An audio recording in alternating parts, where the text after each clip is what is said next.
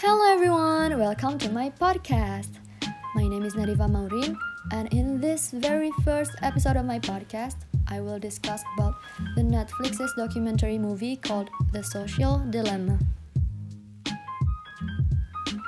The Social Dilemma is the documentary movie that tells about the negative impact of social media or cyberspace, about the dark side of social media that manipulates its users. Some of these negative impacts are the decrease in real interactions between individuals, hoaxes, polarization between groups of people, etc. In this movie, there are clips of interviews with the people behind various social media platforms such as Facebook, Twitter, Instagram, etc. Besides the interviews, there are also illustrations played by humans that make it easier for us to understand the meaning or message of this movie. In my opinion, The Social Dilemma is a good movie. Yay! Because it contains useful information from many reliable sources. In my opinion, The Social Dilemma is a good movie. Yay! Because it contains useful information from many reliable sources.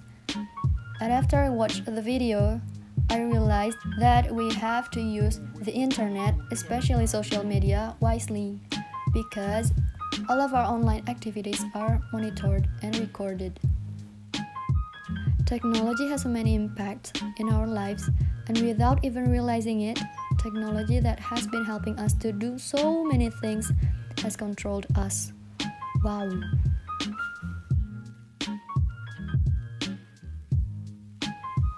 And in my opinion, social media can also be used for business purposes because social media collects public data, right? For example, what items have caught people's attention these days?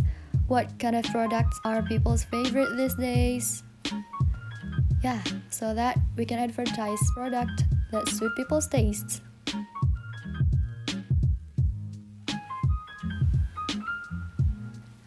Yep, I think that's all from this episode. Thank you for joining this podcast. I'm Nadiva Maurin and hope to see you soon. Bye! Bye bye!